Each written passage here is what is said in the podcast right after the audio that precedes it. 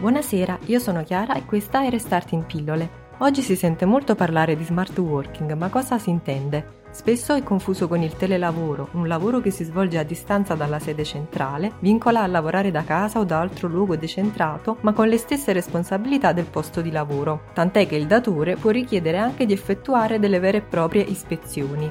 Nello smart working invece il dipendente decide in piena autonomia tempi e luoghi di lavoro, senza una postazione fissa. Il lavoro agile è stato molto incentivato per far fronte all'emergenza Covid-19, ma in Italia è sempre esistito, sebbene in piccola percentuale come lavoro occasionale. Secondo i dati dell'Osservatorio Smart Working dal 2018, il numero stimato di lavoratori agili è salito da 480.000 a 570.000. Tra i vantaggi sicuramente la possibilità di trascorrere più tempo con i propri figli, evitare i mezzi pubblici, meno traffico e smog e persino maggiore produttività. Eppure, come in tutte le cose, ci sono i pro e i contro. In particolare, l'esposizione prolungata agli schermi luminosi ha conseguenze dannose sul ritmo e la qualità del sonno. Ma il rischio più grave è quello di diventare sempre reperibili, iperconnessi e sovraccaricarsi di lavoro senza fine, perché manca un ambiente di lavoro vero e proprio. Mentre prima c'era un confine a stabilire un inizio e una fine, adesso i tempi sono allungati e diluiti. Quali strategie possiamo utilizzare per non farci assorbire completamente dal lavoro? Un consiglio è fare una pianificazione giornaliera e settimanale, sforzandosi di mantenere i ritmi lavorativi quanto più simili a quelli che avevamo prima. Coordinare efficacemente il lavoro con i colleghi distribuendo equamente compiti e responsabilità, bilanciare gli impegni familiari e lavorativi senza rinunciare al tempo libero. Solo così si può apprezzare a fondo il potenziale del dello smart working e speriamo di poterlo utilizzare anche dopo l'emergenza per cambiare la nostra vita in meglio. Per oggi è tutto, alla prossima pillola.